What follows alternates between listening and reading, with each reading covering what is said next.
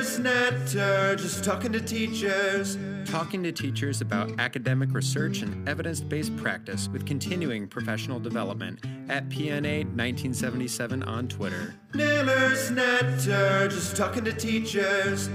Hello and welcome to this week's Naylor's Natter. This week we have a finely crafted episode, small and perfectly formed. So I'm in conversation this week with Michael Childs about his new John Catt book, The Craft of Assessment. And Michael began his career as a geography teacher in a secondary school in the West Midlands, where he became head of department and then a senior leader with responsibility for teaching and learning. He then relocated to the Northwest, taking a short period of time out of the classroom to develop and deliver teacher training both nationally and internationally. He's now head of department in a secondary school in the Northwest. And the podcast looks in depth at this book, The Craft of Assessment. We also have our usual and regular TDT section. So we have Michelle talking to TDT CEO David Weston, and they are in conversation about culture, something that is prescient with the upcoming return of more pupils to school. In the podcast pedagogy section this week, I am reading A Sage on the Stage by Michael Zwaagstra. And in the shameless plug section, uh, I actually have a couple of things to promote this week, listeners. So uh, as we move tentatively towards the new normal. Uh, firstly, I am thrilled to be speaking at NewEd, which is Emma Turner's conference for teachers new to the profession, and this will be on the 27th of June. I'll be talking about behaviour, and my presentation will be entitled Behaviour, Ideology, Evidence and Pragmatism. I'm equally thrilled to be delivering a keynote to the online version of the Welsh Royal Society of Chemistry Conference, and this will be on my birthday, which, take note, listeners, is the 24th of June, so no better way to spend it. More details, including how you can attend, will be following soon. So, as become customary to say, without further ado, over to David Weston and Michelle to talk this week about culture. Naylor's Natter, just talking to teachers. Teacher Development Trust section. Learning from the team at TDT on best practice CPD with research. Naylor's Natter, just talking to teachers. Hi, I'm Michelle from TDT here with my colleague David. And today we're finishing a series of segments looking into different areas of school practice alongside our CPD quality audit framework. At the moment, a lot of teachers and leaders are preparing to go back to school and plan for this term and next. Having carried out this process with hundreds of schools, we've been able to pinpoint the practices that really make a difference and have been sharing some of these with you over the past few weeks, along with the research leaders could draw on as a result of what they find. So last week we covered focus, and today we're finishing with culture. So, David, what does this mean and why is it on the framework? Thanks, Michelle. Culture is probably the most important element on our framework.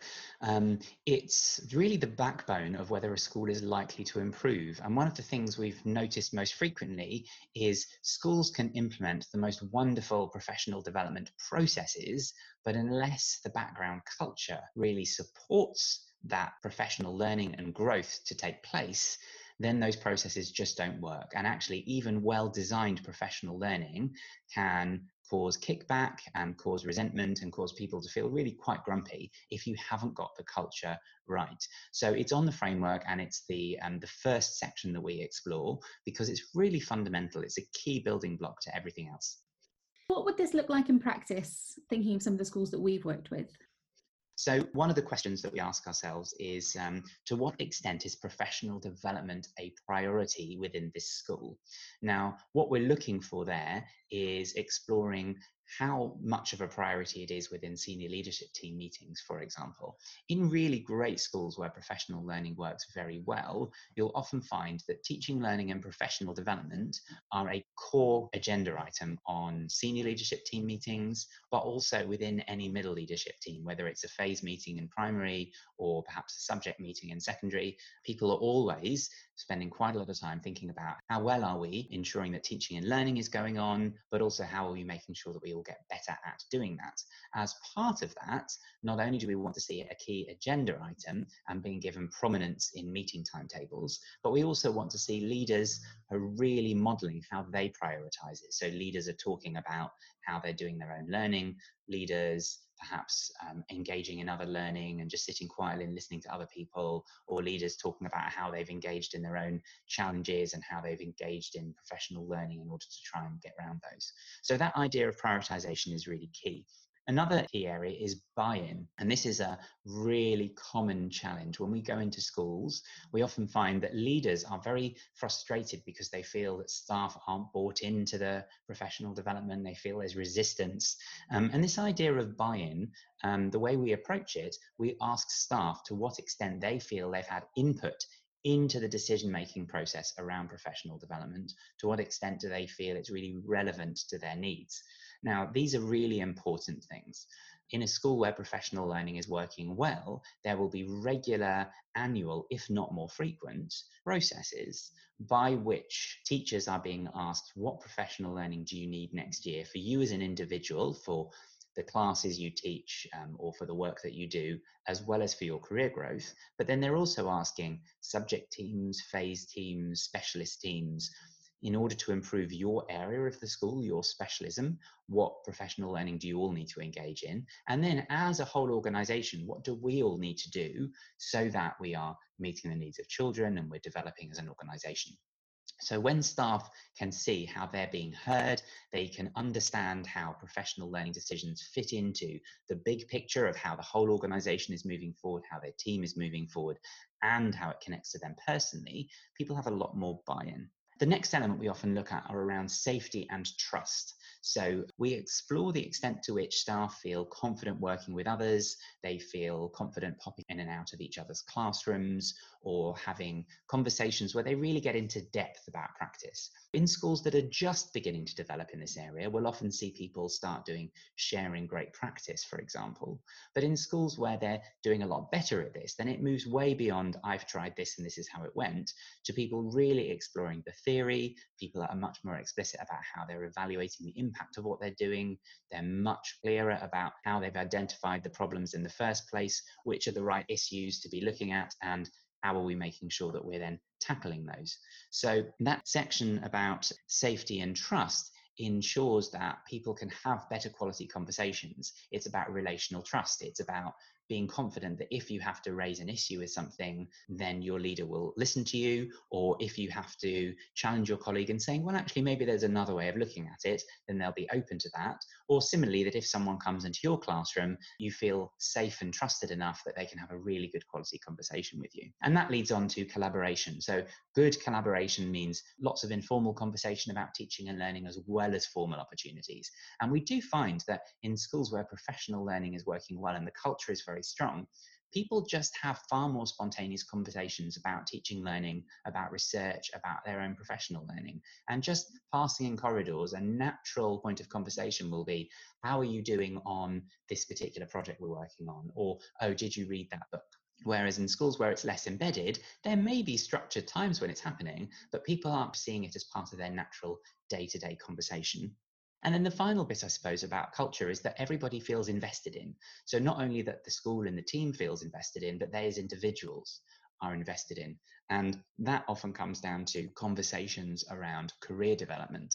And we know that in really effective schools, people have regular line management conversations where people are asking them, How are you getting on in your learning? And what might you need to explore? What might you need to try and do? What opportunities would you like to explore to help move you forward, pursue your interests, and build on your strengths? I think that those are important things that people feel valued as individuals within this bigger machine, as well as seeing how they contribute to the, the whole organization. And those things all need to be in balance. And of course, all of this comes back to we know that in successful schools that are moving forward effectively, you've got great quality communication, you've got a really good culture in which people can work with each other with great clarity, great coherence. They feel that they're really listened to. It feels like there's a great sense of organizational fairness and justice and they feel this safety and security and not constant threat and attack and, and concern. So, those are some of the reasons why this is the very first element in our framework. And you can begin to see how these sort of rich, vibrant, research rich, and communication rich staff rooms are the hallmark of schools where professional learning is not only working very well on paper, but is much more likely to translate into better morale and also people working in a much more focused and effective way to help improve outcomes for young people as well. Thank you, David. Listeners, to understand more, we often recommend Kraft and Papay's work, Can Professional Environments in Schools Promote Teacher Development?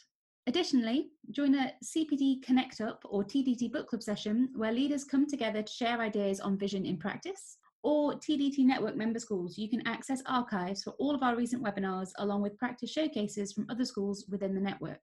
This brings us to the end of our framework and practice discussions, but to learn more about our audit framework or speak with a member of the team, visit tdtrust.org.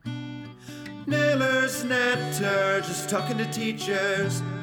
Teacher Development Trust section, learning from the team at TDT on best practice CPD with research. Naylor's Natter, just talking to teachers. Okay, so hello, Michael, and welcome to the podcast. Hello, welcome. Good, good to uh, good to be here. No problem. It's absolutely great um, to be talking this afternoon about your book, which is The Craft of Assessment. So, this is a brilliant new book, which I've flown through this week, um, particularly when we're thinking about starting to plan to go back to school. But we won't get into that debate just at the moment. Um, I think we've had enough of that this week.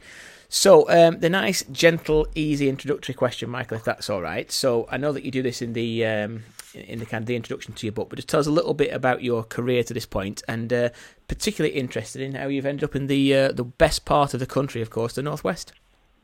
Yes, definitely. Yes. So, um, yeah, my career began in um, Staffordshire, um, a overspill town called Tamworth from Birmingham. Um, so down in the West Midlands. Uh, worked at a school there for about eight years. Started as an NQT. Uh, worked my way up into head of department. Did um, a bit of an associate senior sort of leadership role with teaching and learning, and then sort of spread my wings beyond that and looked um, to seek some other school experience really. So I moved into um, another school as head of department, and then decided to relocate into the northwest. Um, as you, as you rightly said, uh, nice place of the country, and then taken on um, a new role in a school uh, in the northwest for about four years, and then uh, this week looking to move on to another school uh, in September. So, so yeah, I mean that's that's sort of been my my sort of career profile in terms of roles, and then luckily I've got some additional responsibility outside of school, which is which is as a principal examiner. So that's um, that gives me um, a bit of extra sort of um, expertise to offer, if you like. Definitely. Speaking of expertise, I mean, um, for listeners' benefit, the uh, the book is in my hands now, and the, the, the amount of praise for the book, uh, and the book, of course, as we said at the beginning, is the craft of assessment. So we've got uh, Tom Sherrington, Kate Jones, uh, Chris Moyes, all all previous guests on here talking about the book, and you know the bit that Chris said really struck me. It said meticulous to research publication, rammed full of practical examples and advice that will undoubtedly become a go-to book. So high praise indeed um, from Chris there, and we're going to get into Mm. the book if that's okay, Michael. Now, so we'll just go into chapter one.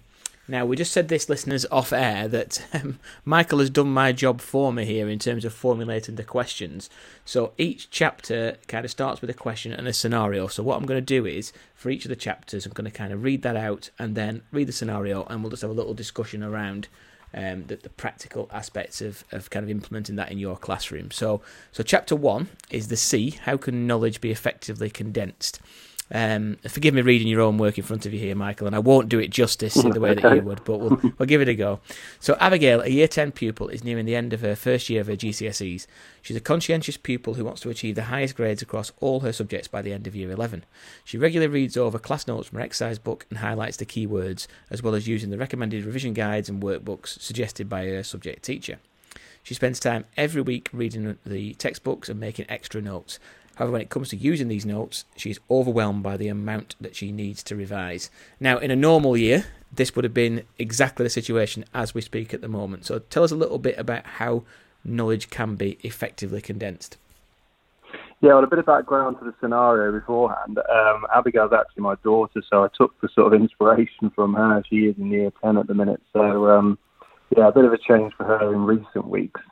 But yeah, I mean, the whole aspect of condensing knowledge comes back to this idea that we want pupils to have some powerful notes to be able to use.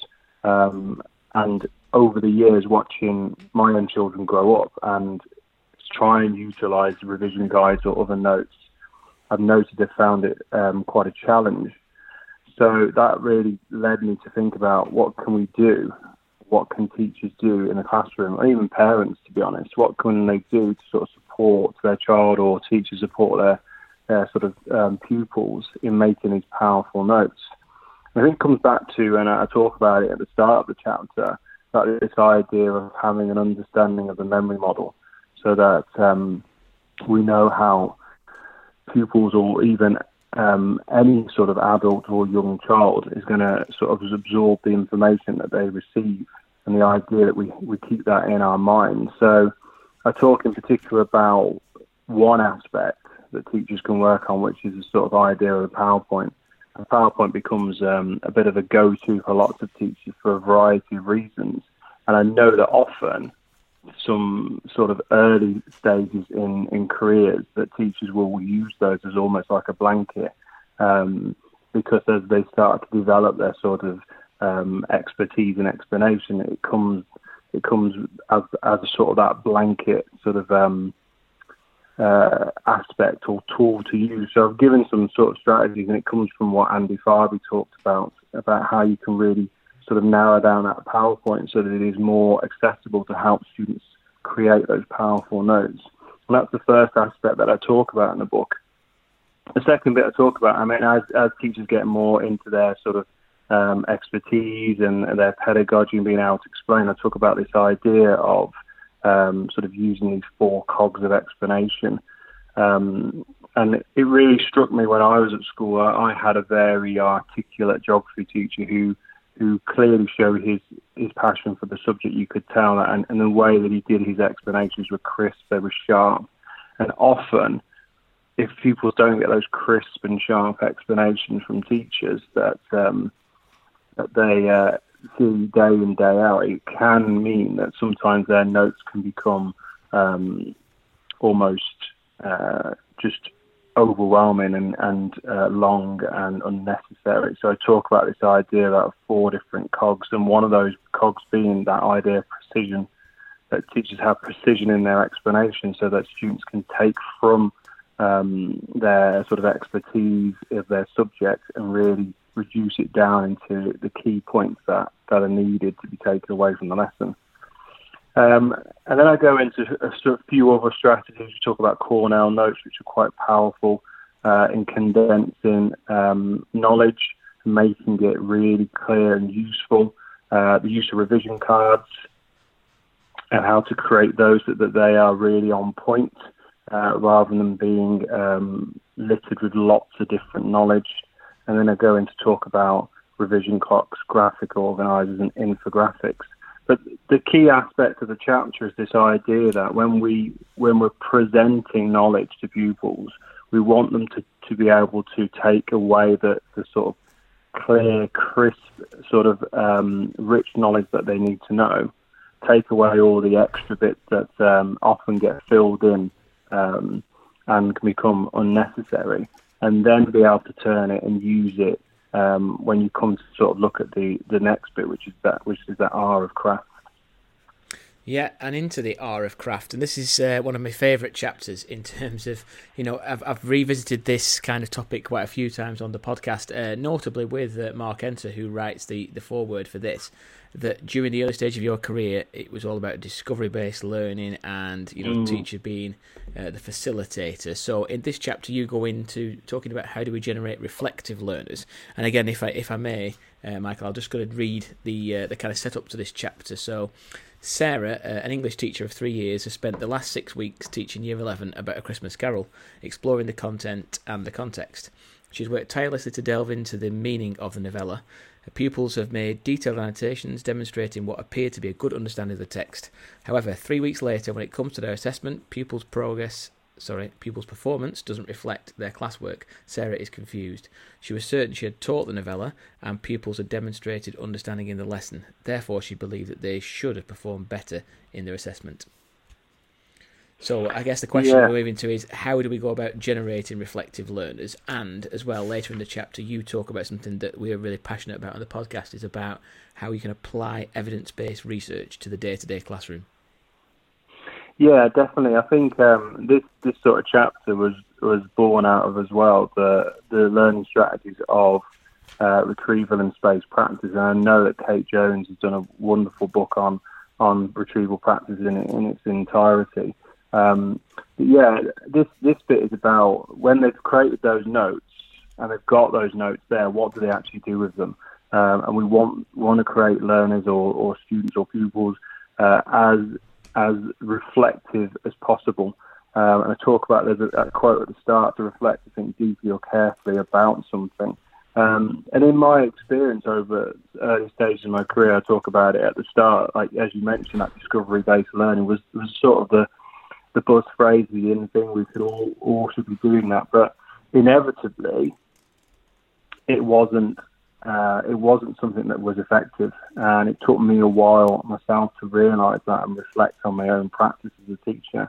But soon, when you when you went back to a particular topic that you were teaching, or when you went to try and reflect on something and and ask pupils if they had understood or could they recall it, they couldn't.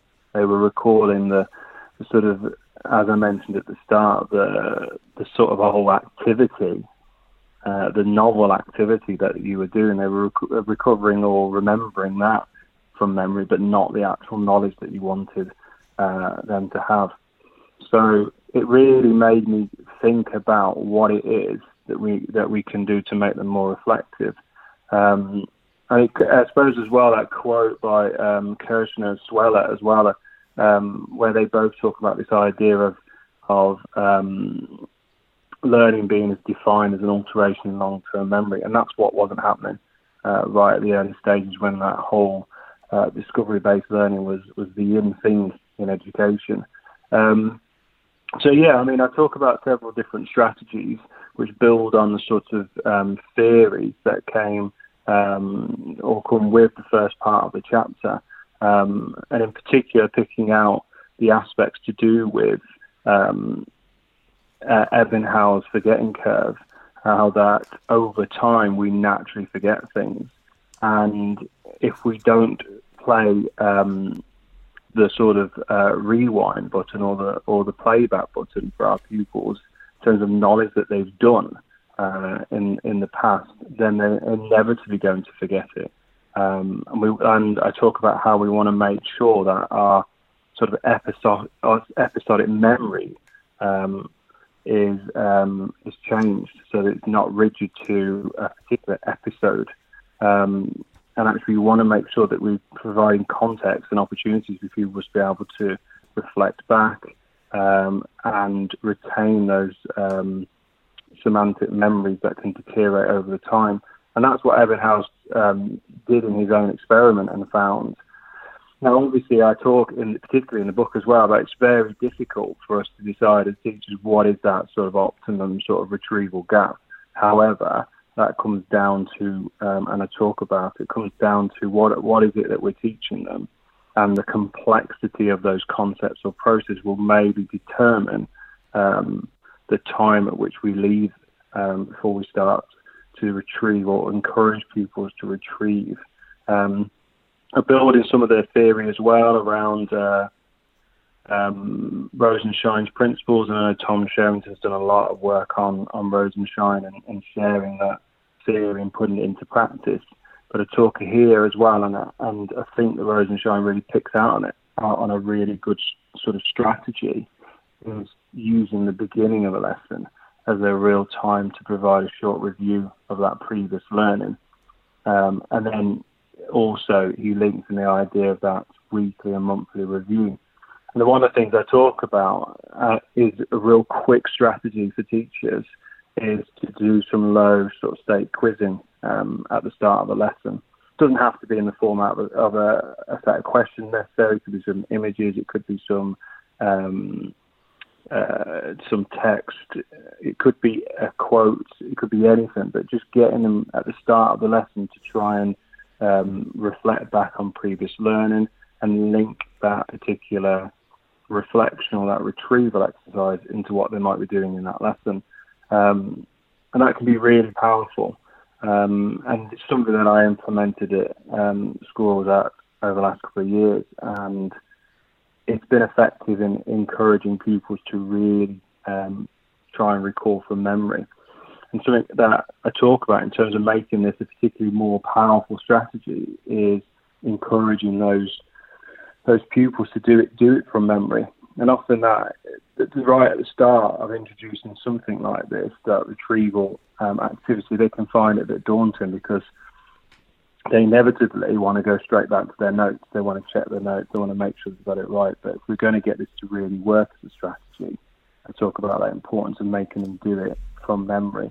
And I share a lot of different strategies that teachers can use, um, in particular ones such as doing image recalls or memory draws, um, can be powerful. Um, using learning journeys as well and, and checklists, this idea that it gives pupils a real insight into what they're learning, but also enabling them to sort of be involved in that journey, and therefore they can really see the, the stages that they're in and allows them to really reflect um, where they're at, where they're going to next, what what they've covered previously, and what they'll be covering um, as they move forward along that particular journey, that thread of the curriculum that they may be uh, in. And then, in particular, the theory around, so I talked about, as we said in chapter one, about this idea of creating those revision cards or um, those key notes, that actually, when they've got those cards, we want to really show them what to do with those cards. It's going to be most effective. And I talk about in strategy nine in, chapter two about the Leitner system um, and that was the idea of using a particular series of, of boxes um, which are spaced out over different time scales to get people to actually really use their revision cards uh, effectively. Um, and it was devised by uh, an Austrian guy called Sebastian Leitner, um, and he used it as a sort of spaced repetition system. And it sort of that's how I've linked both with the sort of um, R of craft is that idea of it's not just about using retrieval practice, it's about effectively spacing that retrieval over um, sort of different time scales to make it the most effective learning strategy that you can. And then I talk about in particular as well, and I think I said it right at the start in chapter one, that involvement of parents as well, that triangulation, that actually sort of this idea with strategy 10 and 11 in chapter two is that we can use homework as a as a platform for retrieval. Um, years ago, I remember having different homework tasks where they'd go away and they'd be making volcanoes or they'd be uh, creating some sort of shanty town or they'd be going off and doing some wild research project and bring, bringing back pages and pages of, of um, sort of booklets of notes. And whilst that's great and whilst that is enabling to go away and be creative, that can be a different part of their, their sort of learning journey, not a necessary part of their homework. Um, and I talk about this idea of really embedding homework as an opportunity to do some retrieval and space practice. And then that part about engaging the parents, getting them involved in that process. And actually, parents can be um, a tool for retrieval um, to supporting their teachers, supporting their own child, and then having to really see the power of recalling knowledge from memory.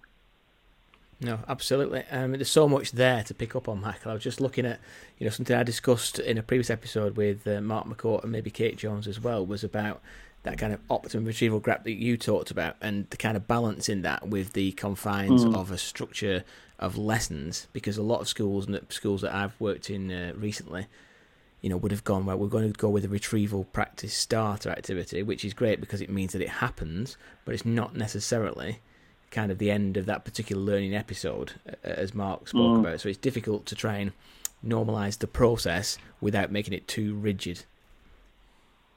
Yeah, one hundred percent. And I think it's about, it's about. I think, and I, I think, I suppose the emphasis would be on the type of knowledge that you're you're getting people to record. There are times when there's going to be certain concepts or processes that may not need to be recorded as often as others, or may not need to have a great as great emphasis as others. Um, and I think also not falling into the trap that you can only do retrieval practice at the start of a lesson or you could only do retrieval practice at the end of a lesson. In actual fact, you could do retrieval of knowledge at any point um, throughout a lesson, throughout the week. Um, I saw quite an, an, unusual approach, I suppose, that um, that we trialled with, with with year 11 pupils in particular, leading up to their examinations uh, last summer. Was every uh, subject teacher decided what was the, the most important to delve down to the most important, like 10 concepts that, that pupils were really struggling at in science and geography and maths and English, and then created some little cards, and the teachers wandered around with those cards during the school day, and they'd just randomly stop at year 11 and ask them the question in the corridor as they're going to the next lesson, or maybe it was at break time or lunchtime or the beginning of the day. But that was just another way to actually create an opportunity for pupils to practice retrieving. Um, and that was a, a, very slightly different approach, I suppose. But but yeah, you're right. I mean, to set a particular time frame is difficult, but any sort of opportunity that teachers create to enable pupils to retrieve is going to have an impact. Yeah, absolutely. And I, I, guess it's just logistical demands of trying to ensure that a department or a school is actually doing the practice against, you know, making it part and parcel of your repertoire and then you can deploy it, you know, as and when it's necessary. And the other thing was, and I, I love this in the chapter about how practical the book is, but it'd be, it'd be interesting to see now in, in houses up and down the country whether the, the work that's gone into you know maybe knowledge organisers and retrieval practice is actually being continued within the home because you know this this might be different to how you found it Michael but I found it really useful with with parents that maybe weren't as engaged with homework because they find it quite challenging and that will be the case now with homeschooling as well that you know retrieval practice is really beneficial because you've got the answers there so teachers so parents feel as if they can be involved in the learning, you know, with their children as well. So I'd be interested to see whether that is still going on uh, up and down the country and whether that's being built into, you know, whatever online learning is going on at the moment.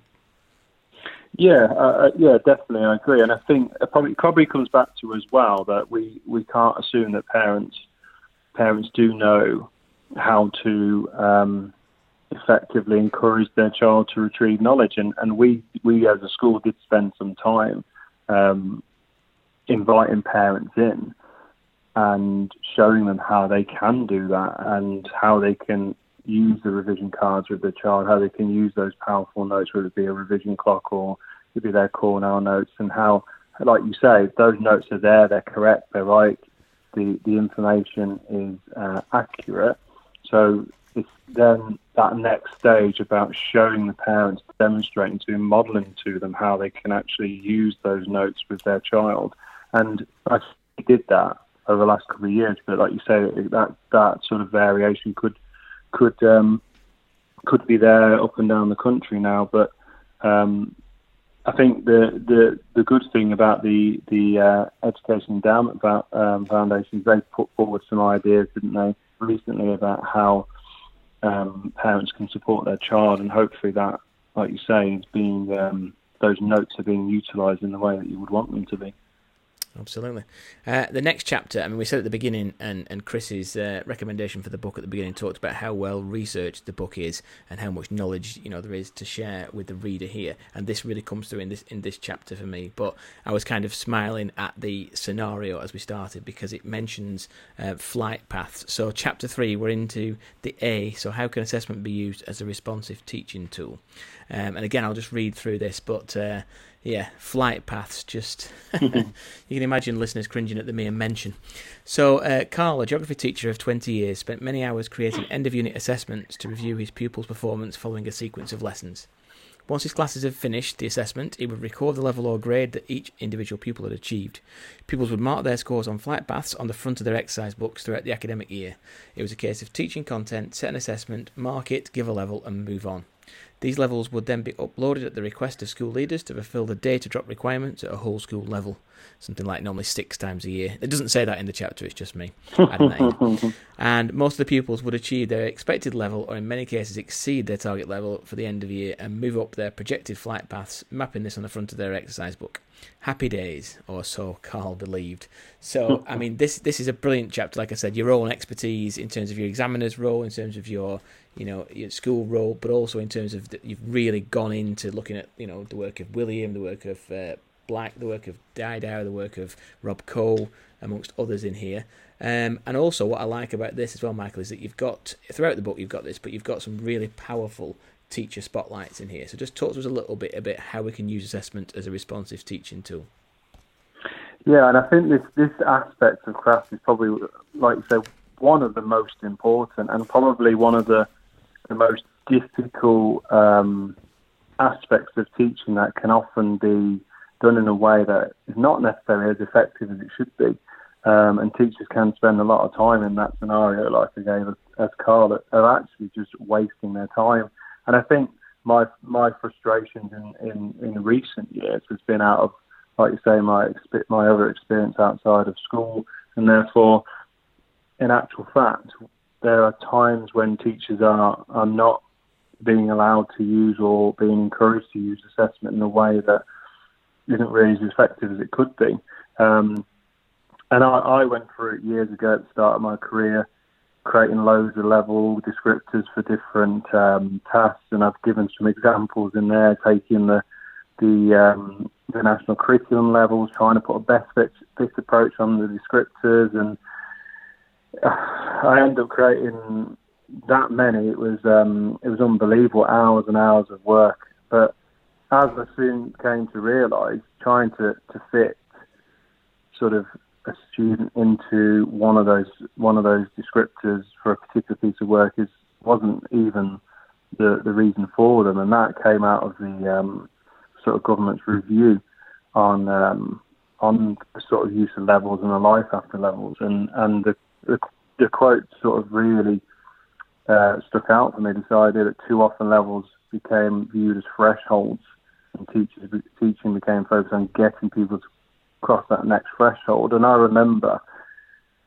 like, the the idea that you had to get X percentage of people's over, and that it was really good if you got more people's over um, than you expected, and it just just became um, a real unusual time, I suppose, in teaching.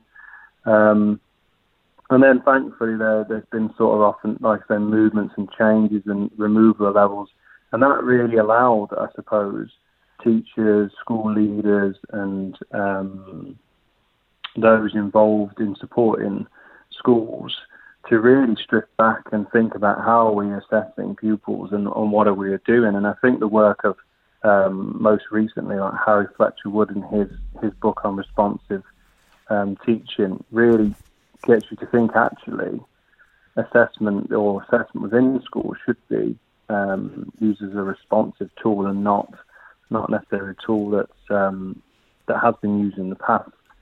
Um, and like you say, in the book, I do talk about different elements of research from Wiliam and Black and, and so forth, and Harry Fletcher Wood and David Didau. Um, but I suppose the, the important bit is going back to what are what are we using assessment for? What is the purpose of it? Um, and actually, when we when we strip that back, what we what we want to do is when we assess any any pupil in the classroom, we want to know what it is they can do now, um, what it is they need to do next, and then guiding them to get there. Um, and if we can really hold on to those sort of core three um, aspects of reasons why we assess, then we can start putting in sort of more effective structures to make it um, a real responsive tool. Um, and I think it comes back to as well, uh, there's a lot in, I suppose, um, hung on to around difference between formative and summative assessment. And I talk about this in the book as well. I think really summative assessment is is an aspect of, of teaching that should be um, relatively limited within schools. Um, and it's more about really a summative assessment. It's something that you would class as something that's usually done externally. Um, but I know that there are occasions when schools do have approaches with summative assessment sort of captures, um, but keeping those to a minimum is more probably more effective, and actually focusing on the, the greater use of um, sort of formative assessment um, would be more beneficial, benefiting, sorry, in terms of uh, helping pupils to, to, sort of move forward. So the first bit I really talk about is that whole idea of designing assessment, um, and the sort of craft approach is about creating assessment opportunities that are low threat, low stakes, but they are cumulative in their approach. So the the traditional approach is do a topic, let's assess at the end of the topic. Do another topic, let's assess at the end of the topic.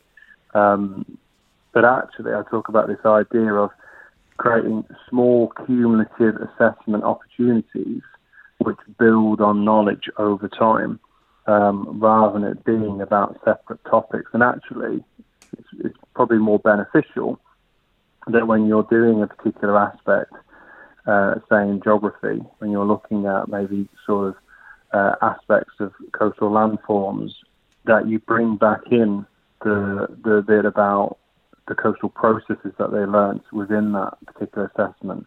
Um, if you're doing another aspect of, say, rivers, that you bring in another aspect of coast at the same time that has a similar link to similar concepts and processes. So you actually create assessments that not only allow you allow teachers to get an idea of where pupils are at in that particular stage of that sort of learning journey or that curriculum um, point, but you're also giving opportunities for them to reflect back again onto the other other aspects of knowledge that they've covered in the past. Um, and then I talk about the whole idea of learning intentions, and, and that that can vary depending on different schools. And I think that um, David Didau really sort of um, encapsulated the problems with it. it. They became a bit of a, a tick box exercise, a bit of white noise on on a PowerPoint, and I definitely echo in the book what David said. It's not about writing down objectives, but we want people to know exactly where we're going in this particular stage of learning. So it's important to share it with them, um, but it's not necessarily uh, a tick box exercise. Definitely not. And I think that was something that I stressed sort of in the chapter.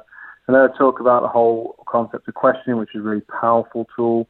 Again, draw on some of the ideas of Rosenshine's uh, principles about questioning um, share some key ideas and strategies to, to question. And then, like you say, um, I thought this chapter in particular, because it is uh, a topic that is regularly debated by school leaders and, and um, colleagues um, within departments about how they assess effectively, to give some real um, clarity amongst a different um, set of sort of practitioners who come from different backgrounds and different subjects. As Dawn Cox shares her as an RE teacher and her approach to assessment.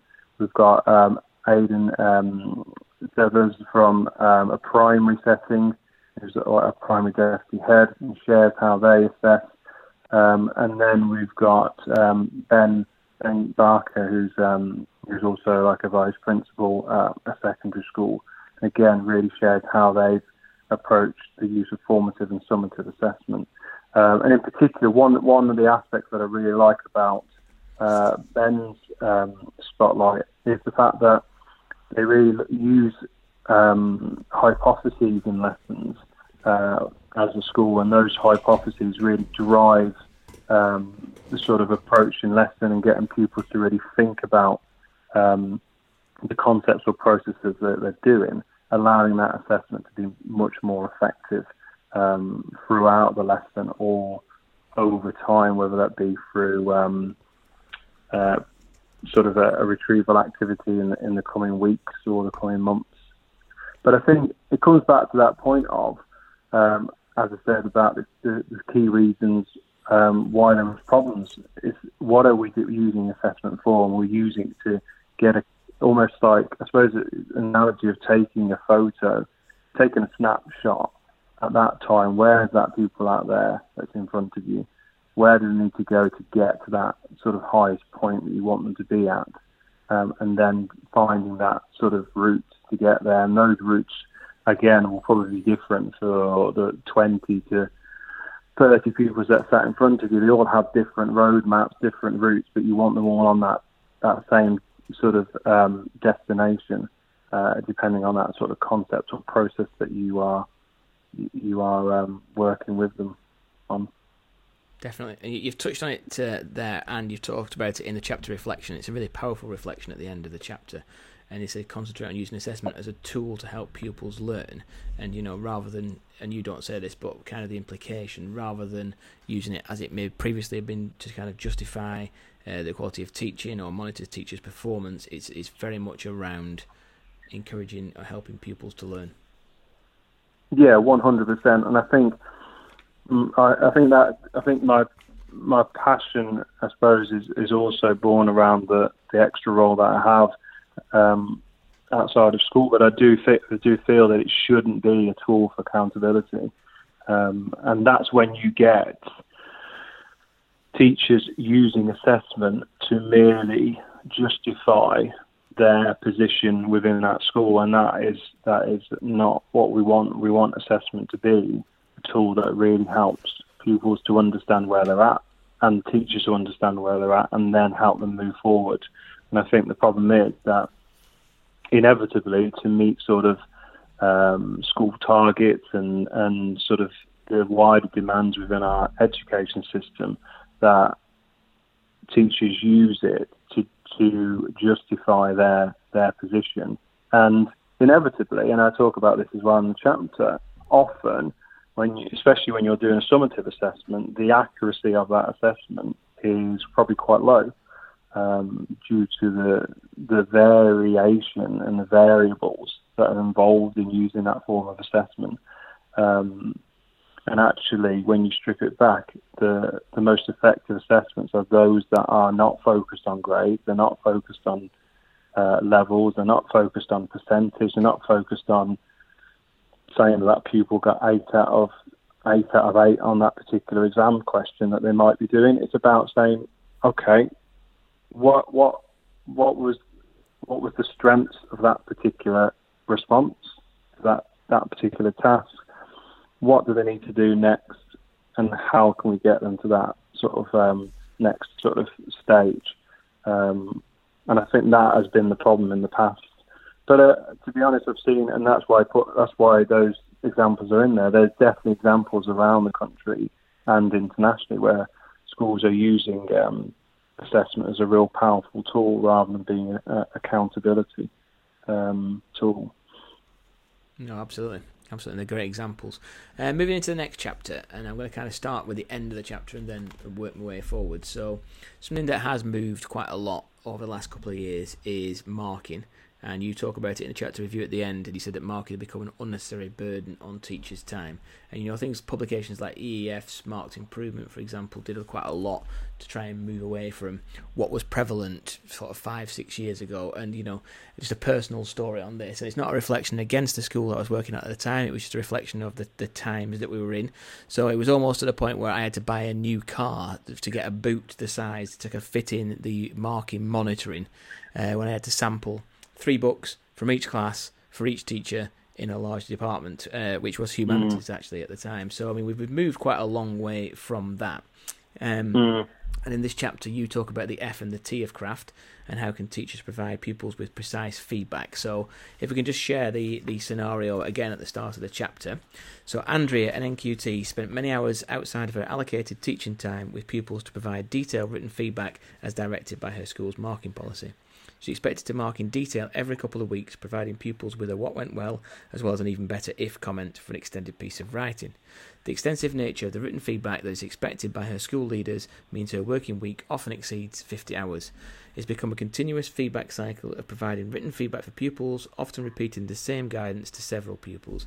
Andrea is a conscientious teacher and wants to be seen to be doing a good job. The elusive book looks are held on a regular basis, which means she must ensure she keeps on top of her marking. She questions the impact of this extensive written feedback on her pupil outcomes. So, yes, how can we provide people precise feedback and kind of linking in with the assessment to, to kind of feed forward and improve their performance?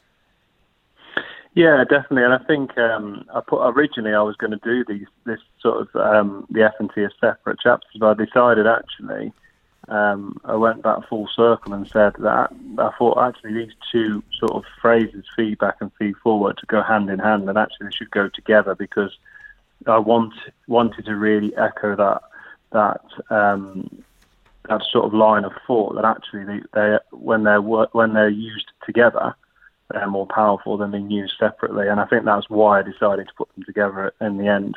But yeah, I mean, I talk about years ago where you, I spent hours marking books and repeating the same comments and so forth. Um, and actually, did it have any impact? Probably not.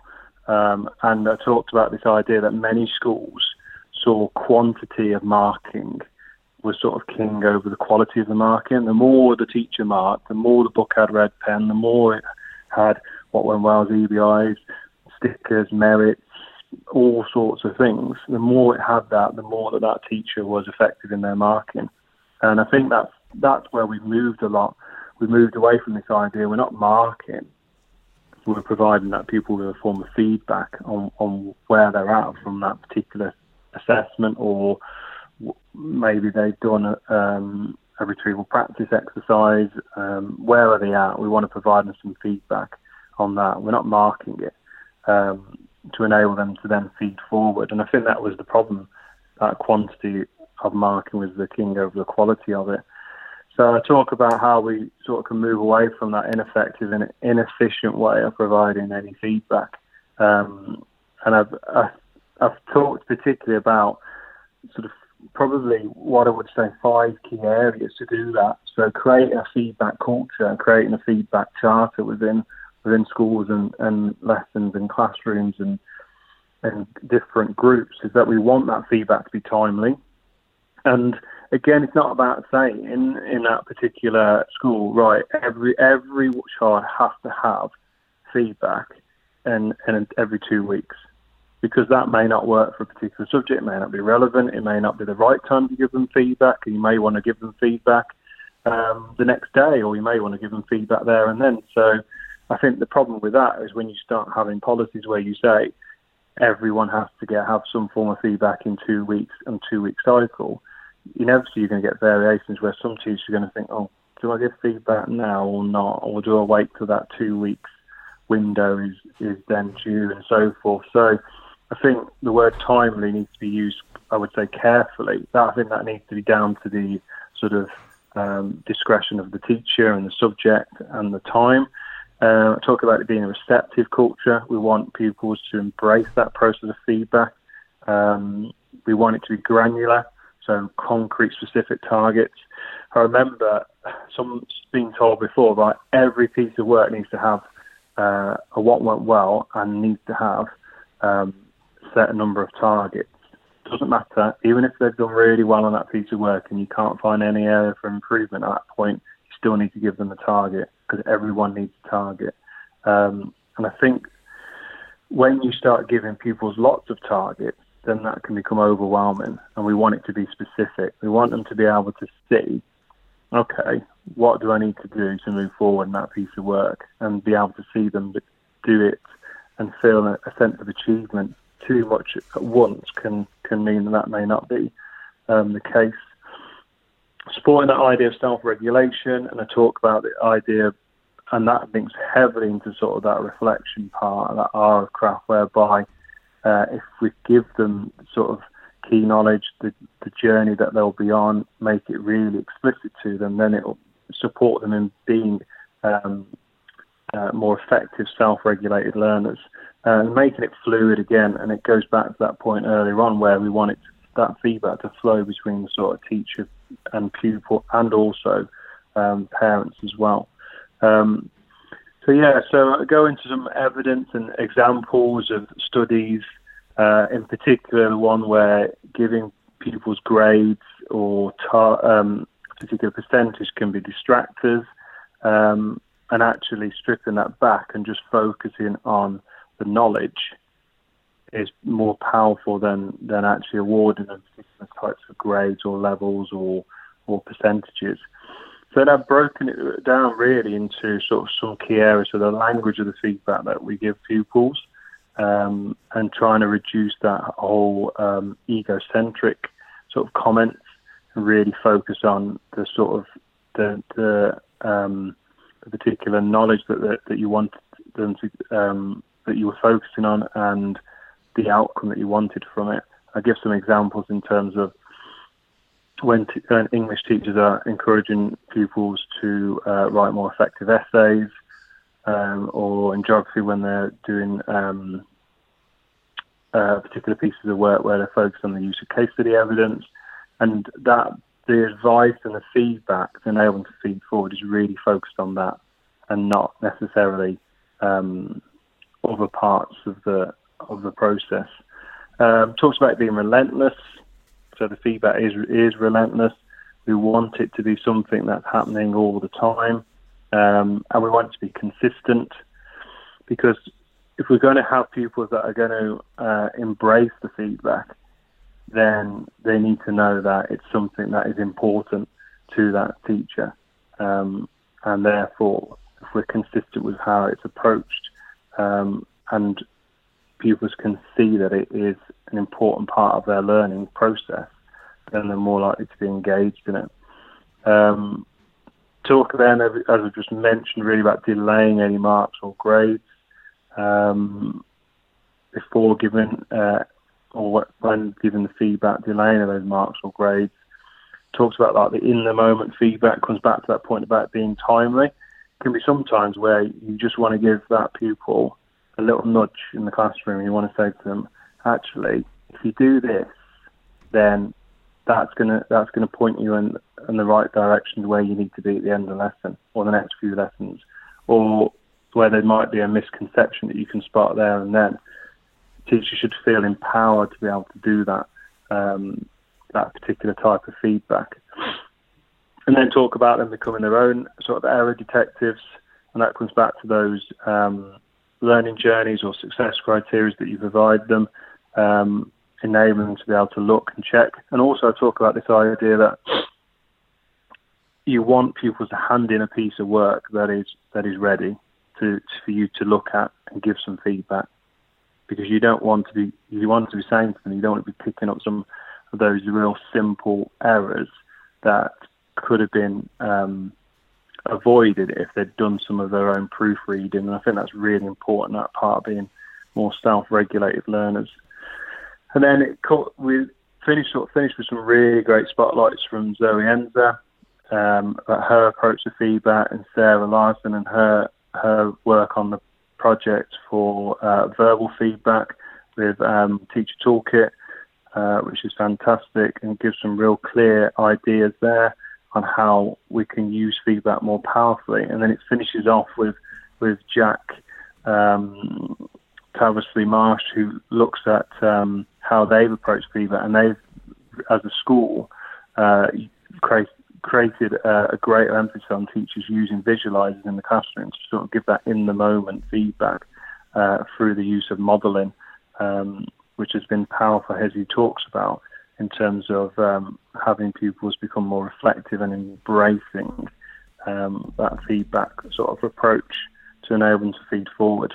Um, and I think I, I, asked him to put in some um, examples from um, his pupils and what they thought. Um, it was nice to see this, this the sort of group of pupils and their own reflections of the process. just to share the one here, I'm just looking at now year 11 students that I really like watching a teacher explain their thinking whilst going through a task under the visualize. It gives me confidence to know the stage, the steps or stages to go through when it's my turn. Um, and I think that's the other bit as well.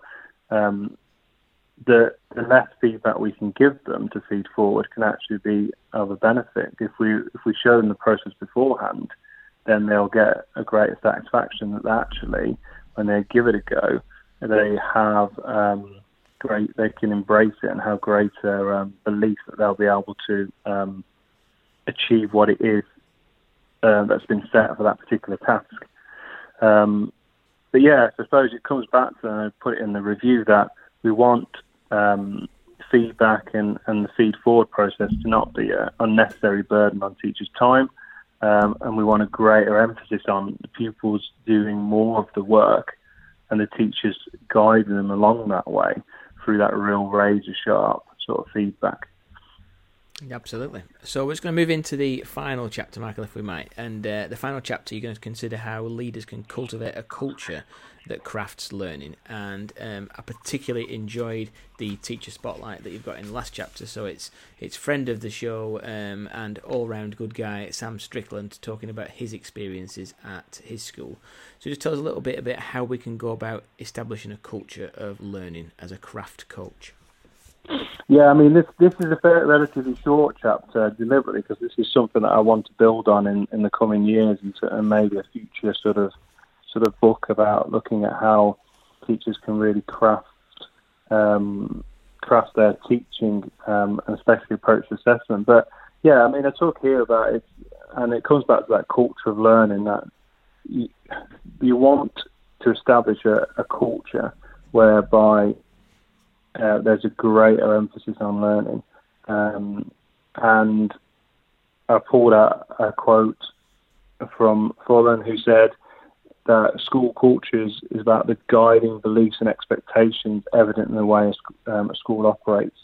Um, and I think Sam um, Sam's spotlight really sort of um, encaps- encapsulates those sort of um, key aspects of how to build that culture, as you said. Um, and I think it's moving away from this whole um, concept or sort of historical view that when when we're supporting teachers, we need to go in and do lots of observations, and we need to um, give them lots of targets. And I actually talk about this whole approach to instructional coaching is more powerful. And if we're if we're saying that pupils need granular targets, they need um, time to reflect on our feedback. They need to know what to do to move forward. Then that approach really should apply to teachers as well. Um, I think Dylan Williams talked before about how every teacher is always um, learning, and uh, actually, the more you become a reflective um, practitioner in the classroom, the more effective you can become. Um, and that's why I talk about establishing a culture of learning, both for pupils and also staff, and that it's a it's a process that is um, sort of embedded in the whole sort of institution of the school. Um, and I, have picked out that a particular quote before um, for Sam's spotlight, where uh, Lucy Steiner and it was Julie uh, Cole said that um, for an instructional coaching program to be effective, school leaders need to play an active role in selecting trained coaches, developing a targeted coaching strategy, and evaluating whether coaches are having the desired impact for teaching and learning. I think that lots of schools have, have um, embraced instructional coaching, but actually it's about making sure there's the right foundation set with those real experienced people who are involved in that, delivering that coaching training in order to ensure that it becomes a successful sort of um, sort of process. Absolutely. Okay, just want to say, Michael, it's been an absolute pleasure to speak to you today. Um, it's a superb book. Uh, there's absolutely wealth of, of insight there from, like I said, your day to day role and your, your outside of school role. And there's absolutely bags of ideas for listeners to take away. So just tell the listeners a little bit about where the book's available, anything else that you're doing um, to further promote that. I know that's difficult as we're in this kind of uh, limbo period at the moment, and uh, a little bit a bit more about where they can find out more about you as well. Yeah, so um, the book's available now, and, and recently um, uh, the sort of Kindle edition was out. It was out last week, so it's available directly from John Catt um, and Amazon. Um, I mean, in terms of uh, the future, um, I know that there'll be some opportunities to do some sort of further sharing of the ideas of craft. Like you said, at the minute it's quite difficult, but um, as things return to some level of normality, that that um, is definitely on the cards. Um, I am looking at uh, sort of the next stages of of um, building on this, which is to really focus on that aspect of feedback um, from all all aspects. Um, and then, yeah, I mean, I, am share, always sharing ideas and, and strategies for, for teachers through my um, my Twitter account, which is um, at m underscore Chiles. So um, if you're following me there, you'll see that I'm I'm always sharing ideas and strategies, and a lot of them come from the book or other strategies um, from the past.